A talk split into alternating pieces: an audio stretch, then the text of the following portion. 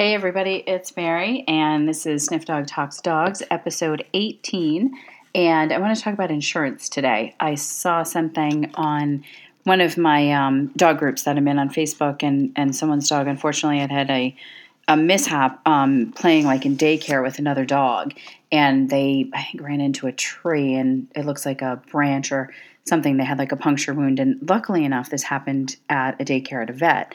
And so, um, the woman worked at the vet apparently, and they rushed her dog in for surgery. And uh, you know, very fortunate that he's been make full recovery and and all that. But it got me thinking about how lucky the woman was that you know she's there at the vet. Not only was her dog in such close proximity to getting treated, but uh, you know she worked there, so you know best treatment, lower cost, like all that kind of stuff. So it got me thinking about insurance and the things that I had heard and seen at the shop uh, I know when I got my guy, uh, my last dog, he was 10 when I got him. And the first thing I did was I looked into insurance, but he was unfortunately too old uh, for that. So, but I would always recommend for people when they would come into the shop and they'd have puppies and be getting puppies, I would always bring up the insurance, um, you know, suggestion uh, for people to look into it and decide for themselves. But definitely, um, you know, it's come a long ways it's becoming more mainstream for dogs to have insurance. Uh, runs a little bit differently um, than human insurance because it, it's not like if you, you know, you have to go to a certain vet or you have to be in a certain area, even of the country or anything like that, because you just pay the bill up front and then you file a claim. And um, but depending on what insurance carrier you have and what plan plan you get, um, that can vary so much. It, it, can just have such a great variation. Um, I know a friend of mine, um, I should actually probably have her on here um, to do an interview with her. She's a pet sitter. I've mentioned her before, my friend Kim. And she had, she has insurance for all of her dogs. She had three dogs. And one of them um, had, I think it was his ACL, he blew out his ACL had the surgery, was doing therapy, all that kind of stuff, and then just literally just a few weeks later blew out the other ACL. Um, so back in for surgery, he went and therapy, and she had something else happen with her other dog. Um, it was something in her mouth. She had like an abscess in her mouth, and and she was at Tufts, and and it was crazy. And what she spent in such a short period of time was insane. It was, I believe, it was over ten thousand dollars, and she ended up getting, um, I think, just under $10,000 back from insurance. Um, she was really pleasantly surprised. Um, you know, she got all the claims in, and um, it was pretty quick that she got the money back, if I remember correctly. So, whatever plan she had, I'd love to have her on to, you know, talk about her experience with it. But whatever plan she had worked out really well for her. Um, you know, there are definitely plans that you can get that are like disaster oriented only. Uh, they cover nothing ordinary. They cover just the total extreme cases like accidents, um, you know, hit by a car, that kind of thing. Um, you know, so there are those. They're they're probably, you know, if I'm not mistaken, they would be a little bit cheaper because you're not, you know, it, it's a it's one of those things with insurance that it it its value comes into play when you actually use it. So it almost is not of value if you don't use it, but it is a value because if you ever need it, you're going to want to have it. So, so it's one of those those decisions. I think people are either insurance people or they're not, um, because there are plans that you can get that cover just the usual stuff. You know, you pay just a little bit a month, and they'll cover um, you know wellness checks, and they'll cover um, you know, going in and getting vaccinations and, and just the really basic, you know, what every dog pretty much needs bare bones to get by, you know, um, to keep them healthy. So there are those. And then there's the ones in the middle that would cover certain procedures like dental cleanings and stuff like that, certain illnesses. Um, but you always just, you know, like with, with, um, health, you know, health insurance for people, you have to be sure, um, you know, you have to look for pre-existing conditions and, you know, whatever exclusions they have and what is the deductible, um, you know, that has to be satisfied before it pays out. And then how much does it pay out?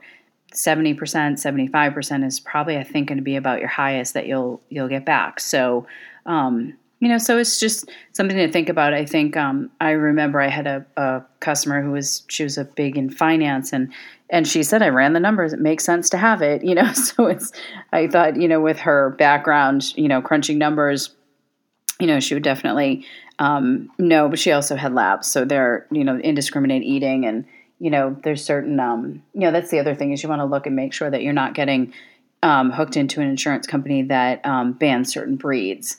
Uh, you know, there's that kind of stuff to look out for because unfortunately that does happen.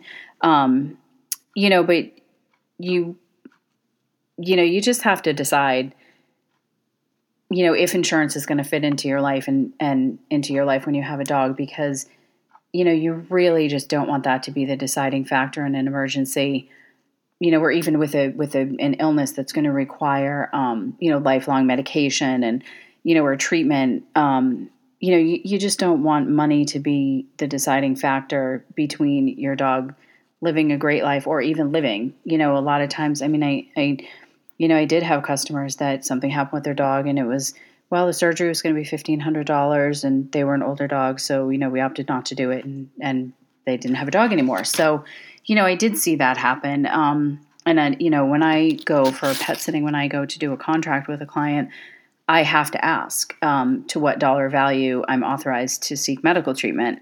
Um, you know, I just have to know. And, and it's funny because so many people just, they say, Oh, Mary, I don't know. I've never thought about it. You know, they just, you know, they of course know what their financial situation is, and then they just trust they would do what they do in, in the situation. But having to actually tell somebody and authorize somebody is is a different thing. I saw everything from two hundred dollars to you do whatever it takes. You know, I, it, everything in between. Um, you know, very few people did I see have insurance, but fortunately, they all financially were able to withstand. Um, you know, a significant, um, you know, vet bill. You know, would it come about. So, um, you know, so there, there's all different. It you know comes down to a lot of you know your own personal opinions, your financial situation, all that kind of stuff. But um, you know, you want to be sure if you do have insurance that you let your vet know. Um, you know, my vet was always so good. You know, she would say, you know, we could look into doing this. I'll find out the price. She did that with everyone. She would let everybody know right up front what the price was, and then we would talk about the payoff. Like if we did do this ultrasound and we get you know, XYZ information. What are we going to do with it? You know, my guy, as he got older, I adopted the idea of, you know, it was always just because we can do something doesn't mean we're going to. You know, I didn't want anything invasive for him. He ended up, he just had a bad experience at the vet. And after that, he was terrified at the vet. So I didn't want to put him through things that were going to stress him out. Um, you know, if it was something that the payoff wasn't going to be worth it. So, you know, but you do want to let your vet know because they, if they think that that you wouldn't do something because of cost, they may hold back something that you actually would want to pay for, um, or you know that that um, you know you know is covered by your insurance. So you just want to make sure that everyone is in the know that you have it. Um, you know to be able to just make sure that you have every option available. Um, you know for your situation. And the other thing is because everybody's situation is so different, and every dog is different, and and every scenario that you come across.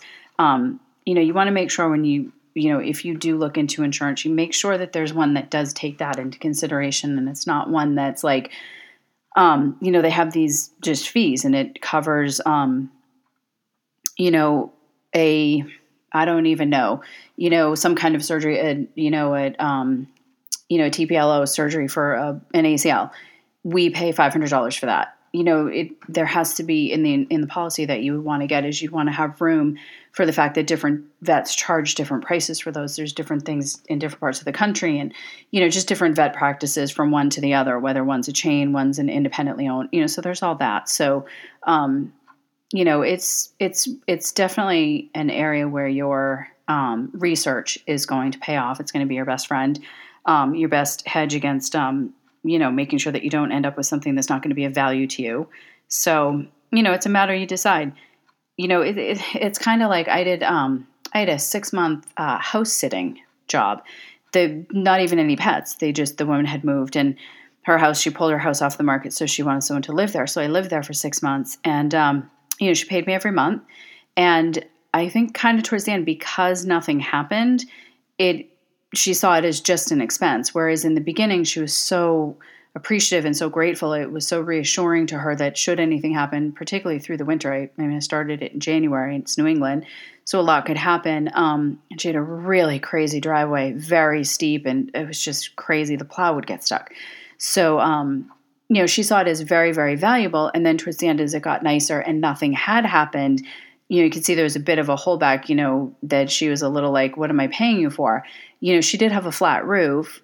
Um, you know, luckily I was able to get her, um, you know, somebody to come in and clear off the roof for a quarter of the price of what everyone else was charging because it was such a crazy snowy winter, you know, so there was that. So, you know, there's benefits to having something in place, um, you know, to kind of help either forestall something happening or help when it does.